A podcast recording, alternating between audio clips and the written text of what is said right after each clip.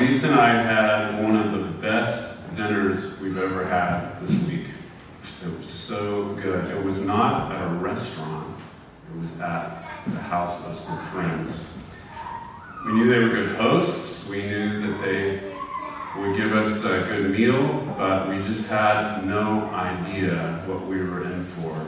And um, we really didn't know that they could cook like this. The lamb cooked to perfection on the charcoal grill. Risotto, we watched them stir and stir and stir.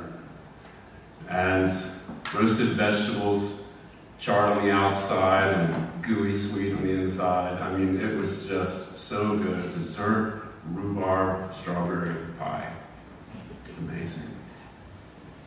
And I think the fun of it for us was not just good food, but also discovering something new about these friends. These are people that we've been friends with for a decade, and yet there's something new that we learned about them. There's always more to discover about one another. And it's, um, it's very instructive, I think. There's, there's this infinite possibility to grow closer to our friends, always more to discover about one another. And that's the way relationships work, or at least it's the way they ought to work, right? We, uh, we know it can be difficult sometimes to know how to go deeper with friends, but the possibility always remains. And it's sad, isn't it, when schedules or circumstances or uh, other factors keep us from growing closer with one another. We get sometimes bored,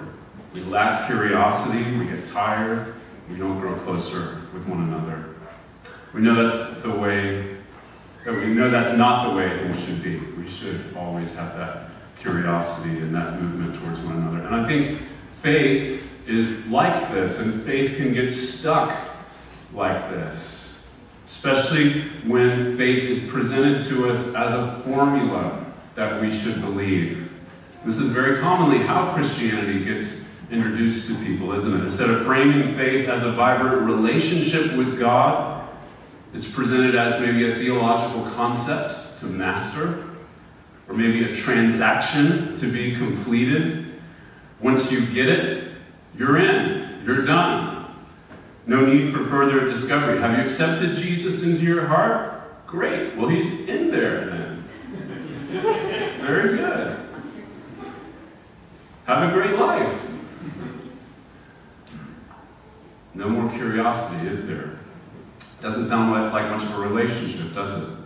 Can you imagine a mom and dad who receive a little baby home to them and say, okay, you're here now. Best of luck to you. Or friend, congratulations, you're my friend. Let me know if you need anything. It's absurd, isn't it? Relationships are not meant to be static. They're, they're supposed to be dynamic, especially one's relationship with Jesus especially so.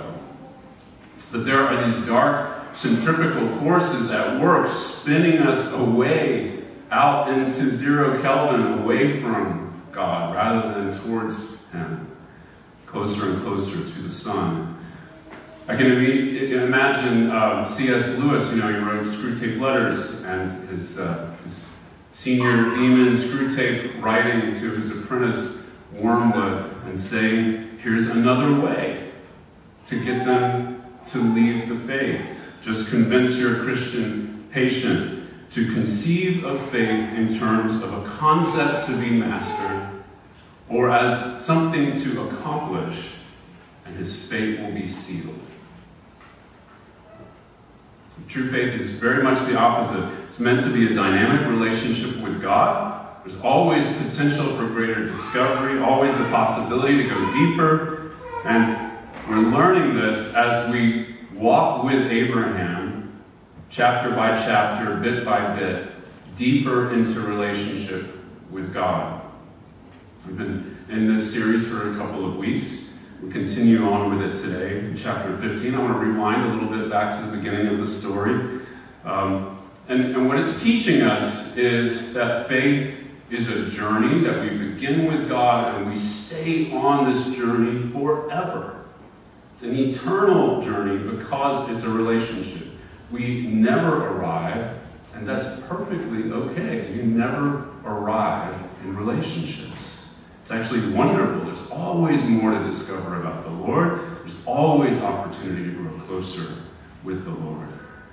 We heard in previous messages, Abram's journey began in southern modern Iraq, pretty close to the Persian Gulf, pretty close to where the Tower of Babel was, and he journeyed northward 600 miles or so up into what is modern Turkey, up near the mountains. That was just the beginning of the journey. We, we read at the beginning of Genesis chapter 12 uh, of how God called Abram. God spoke into the chaos and anarchy of that world, just as he had done at the beginning in creation. God speaks to Abram. God's voice comes out of the darkness and brings light to Abram. And God said, Go forth from your land and your kindred and your father's house to the land that I will show you, and I will make a great nation of you. And I will bless you and make your name great so that you will be a blessing. And I will bless those who will bless you, and I will curse those who curse you, and all the families of the earth shall be blessed through you. Just like in the original creation story, God once again spoke a new beginning into the world, speaking into the darkness, calling Abram into the light. Whether or not God had encountered, or Abram had encountered God before, this was the beginning of his journey of faith, as the story is told. The Lord awakened him to faith and called him into relationship with him. We tend to think of faith sometimes as a theological concept, and yet here it is presented in terms of relationship throughout this story.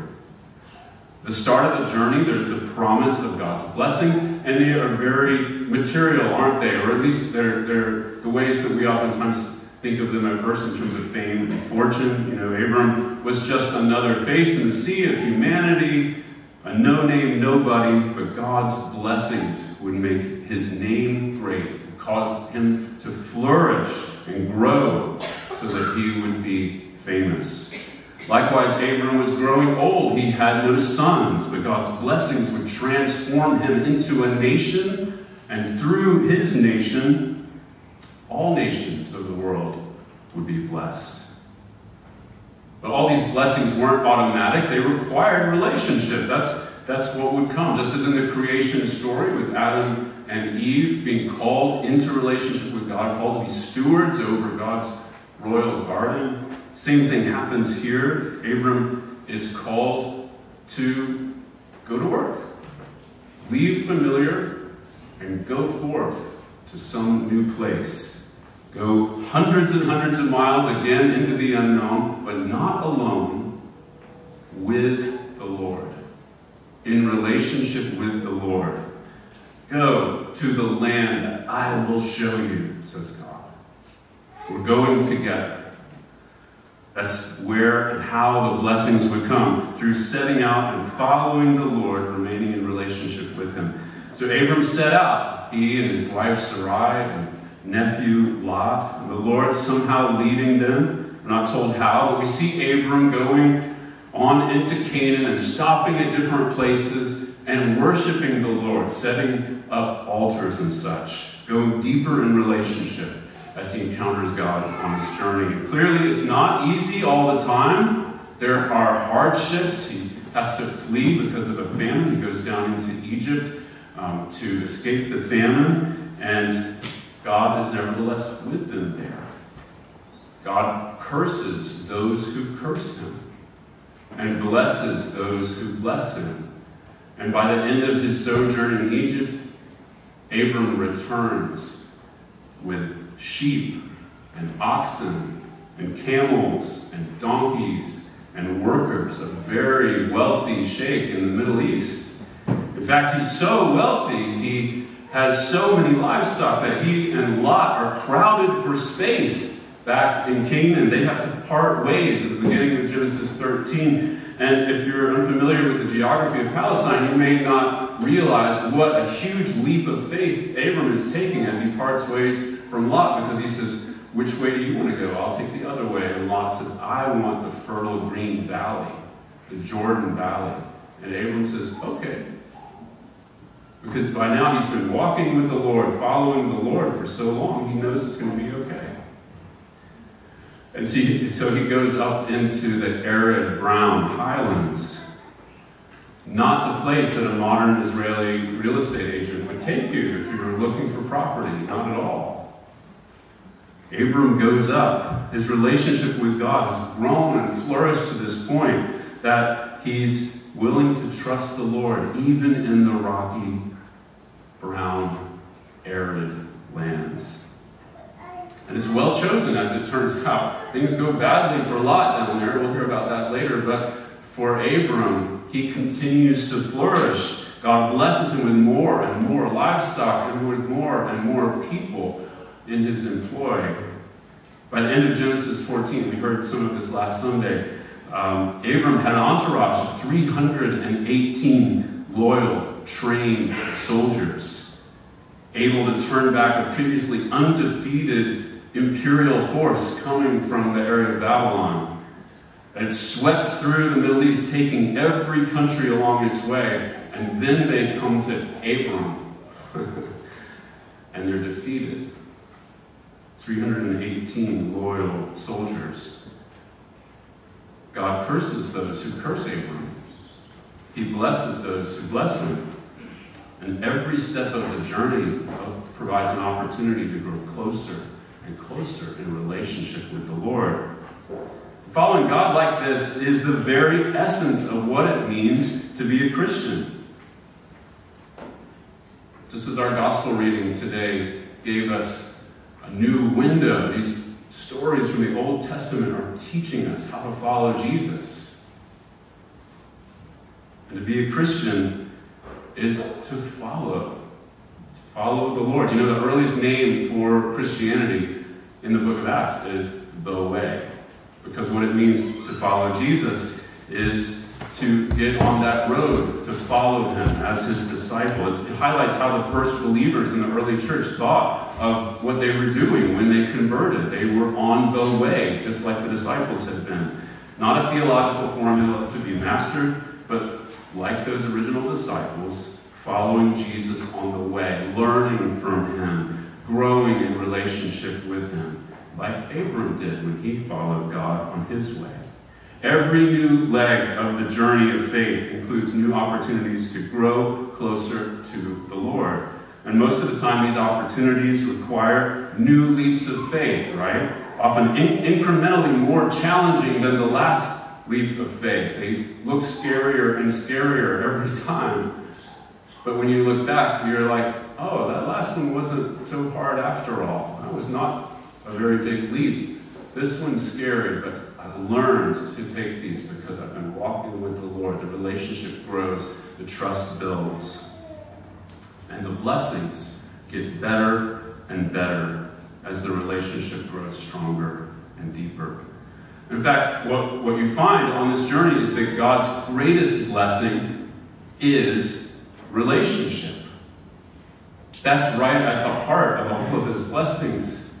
It's Him. But learning to see that, learning to understand that can be a real test of faith. I think sooner or later, all relationships get tested in this way, don't they? Do you love me for me or do you love me for my stuff? For my benefits, for my money, or for my help with math homework, or for great cooking, or whatever the benefits may be in terms of our relationship with God. It's a question of how our hearts are being shaped by His blessings. Do we love God for who He is or for what He gives us? I can imagine this being another scheme that C.S. Lewis uh, would put in the words of Screwtape, writing to Wormwood. Just convince your Christian patient that what he has now, all that he has now, isn't enough and that God is holding back and his discontentment, his doubts will devour his faith, and his fate will be sealed. Brings us to Genesis chapter 15, our passage for today. By this point, Abram is old. He has been walking with God for a long time. He's worn through many sandals in his journey with the Lord on the way. Now he enjoys tremendous material prosperity and fabulous success as this great sheikh. So many of God's promises have come true, but one important one hasn't, and amidst all of his many blessings, it's this one missing blessing that's causing Abram to toss and turn at night. So the Lord comes to him in a vision in the beginning of Genesis chapter 15 and says, Fear not, Abram, I am your shield, your reward is very great. Indeed, it is already very great. He is a very wealthy man. After defeating the armies in the last chapter, he says, I don't need their plunder. In fact, he tithes 10% of his stuff to another king, the king of Salem. He is so wealthy, he's generous with his stuff. Abram was very, very wealthy. God had blessed him abundantly. Abram's reward was very great indeed. But Screwtape whispers, what about that other thing? What about that other thing? What about God's promise to make you into a great nation? Abram and Sarai still have no biological offspring. It's becoming increasingly unlikely that it's even humanly possible. There are only these grown men that have been collected, uh, all the entourage around Abram, and, and, there's one in particular that's his heir. If he were to die, Eliezer of Damascus, the Syrian, that he's picked up. He's the first line of inheritance um, if, if Abram passes away. So Abram takes his complaint to the Lord. Verse 3 Behold, you have given me no offspring. He's right. God has given him hundreds, maybe thousands of oxen and sheep and camels and donkeys. He's given him at least 318 trained men, probably more, enough to defeat a rising empire from the east. God has given him tremendous success, but God has not given Abram a son. Why not? passage doesn't tell us explicitly. I'm inclined to say the reason is relationship. It's implicit in the rest of the chapter and in the rest of Abram's story, for on for many chapters. The Lord says, not Eliezer of Damascus, verse 4, he won't be your heir, rather, you will have a son. And then verse 5, God takes Abram outside of the cave or the tent or wherever they were, takes him outside, says, look up at the stars and count them if indeed you can count them, so shall your offspring be. And verse 6 Abram believed the Lord, and God regarded him righteous by it. It's arguably the most important line in the whole Abraham story. It is really the pivotal moment. Uh, everything turns on this particular line. Uh, it's Abram's response here becomes most critical for the rest of his journey. So, again, we're not explicitly told why God has not given Abram a son yet.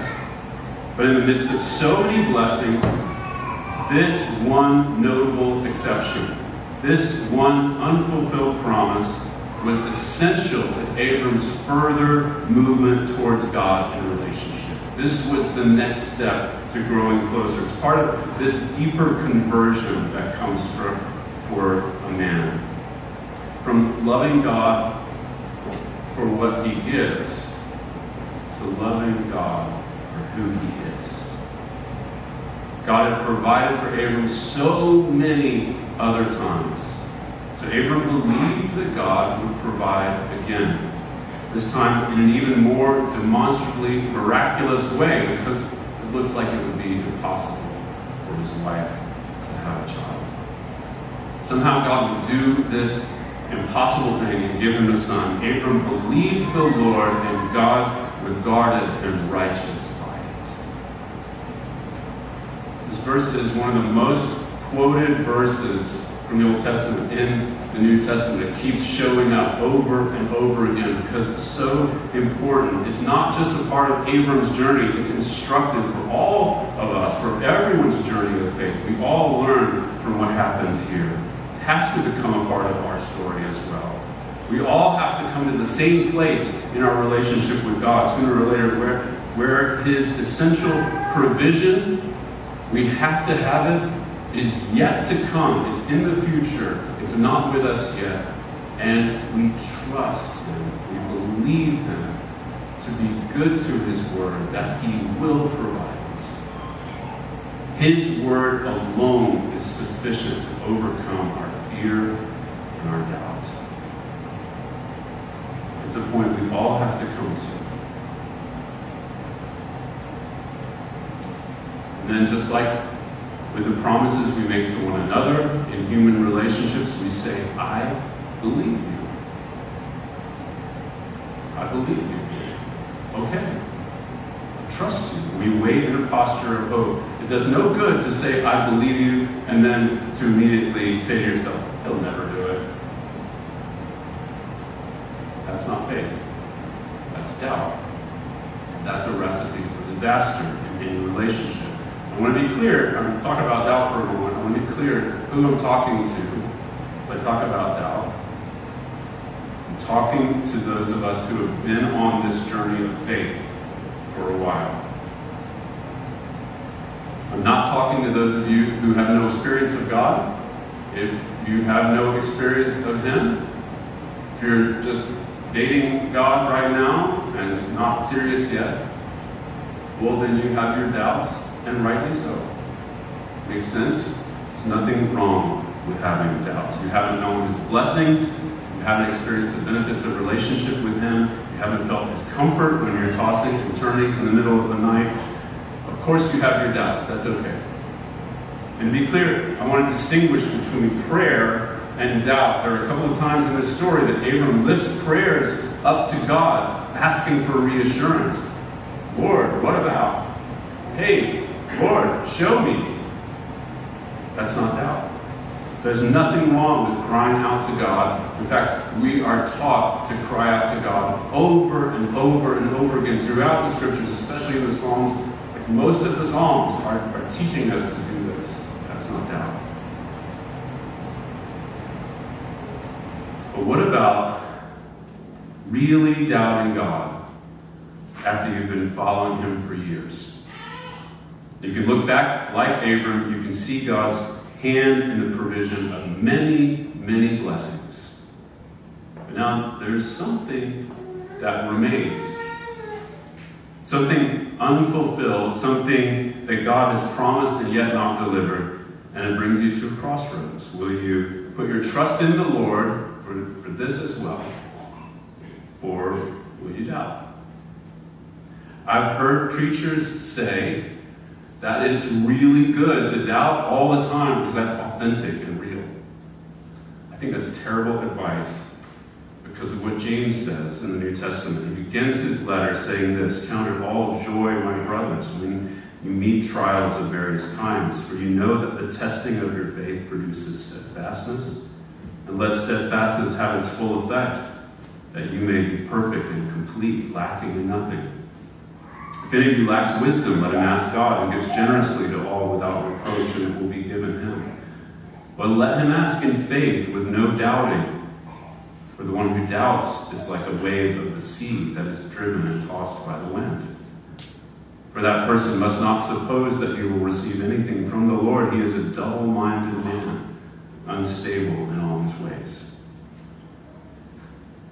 James grew up hearing the story of Abram over and over and over again. It shaped the way he thought about faith and about doubt. He knows from Abram's story, and James knows from his own testing, that the testing of our faith produces good fruit. It produces steadfastness and so on. So he warns people of faith, again, people who've been on this journey with God, who've worn out some sandals walking with him.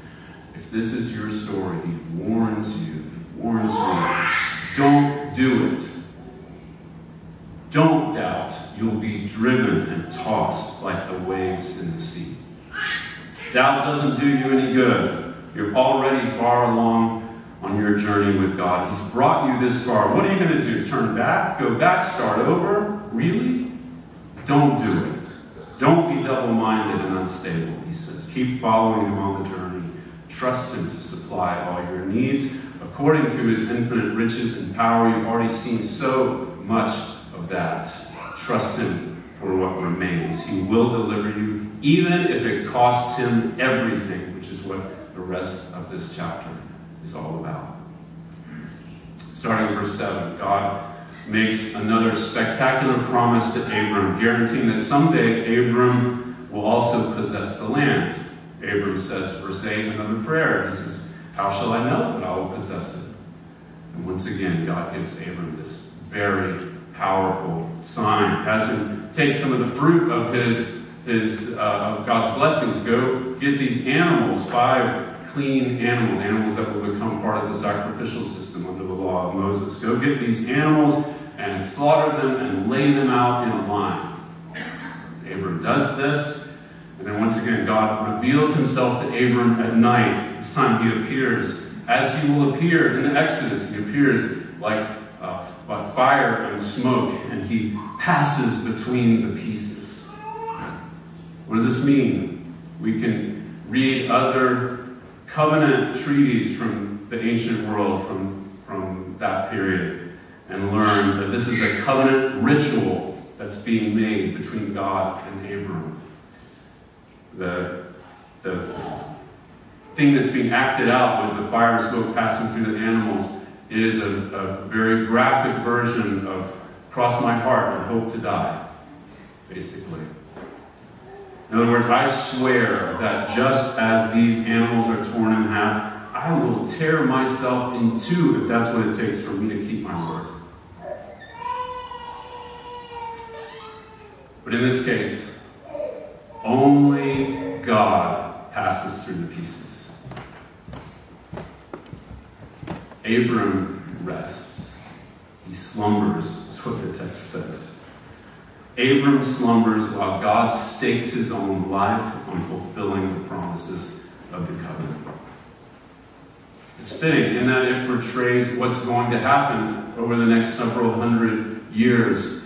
Abram will live to see a son, but he will not live to see all of this land in his possession. That is yet to come. It will come as his descendants grow. Abram will go to sleep with his fathers, as the Lord says here and God's blessings will continue to grow. Oftentimes, this is the way it is. God's blessings are so enormous that we will not live to see everything that is going to come to pass. And we too, very likely, will sleep before we see all of his blessings in our lives.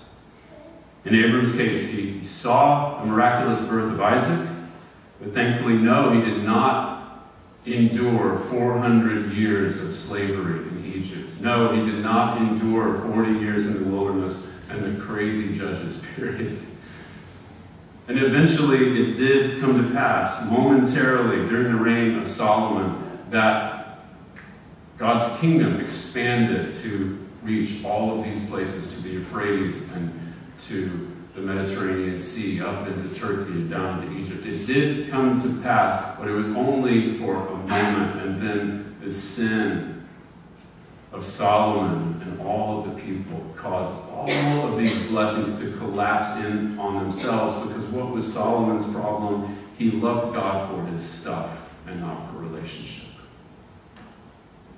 But God kept his promises even in exile. God kept his promises even if it cost him his own life. This is the journey of faith with the Lord.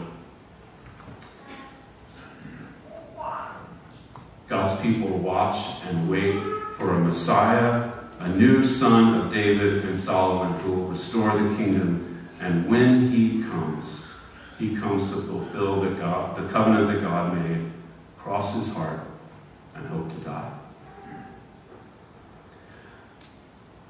The Lord has blessed us so richly. Don't listen to these whispers of Screwtape prompting you to doubt God's generosity and love in your life.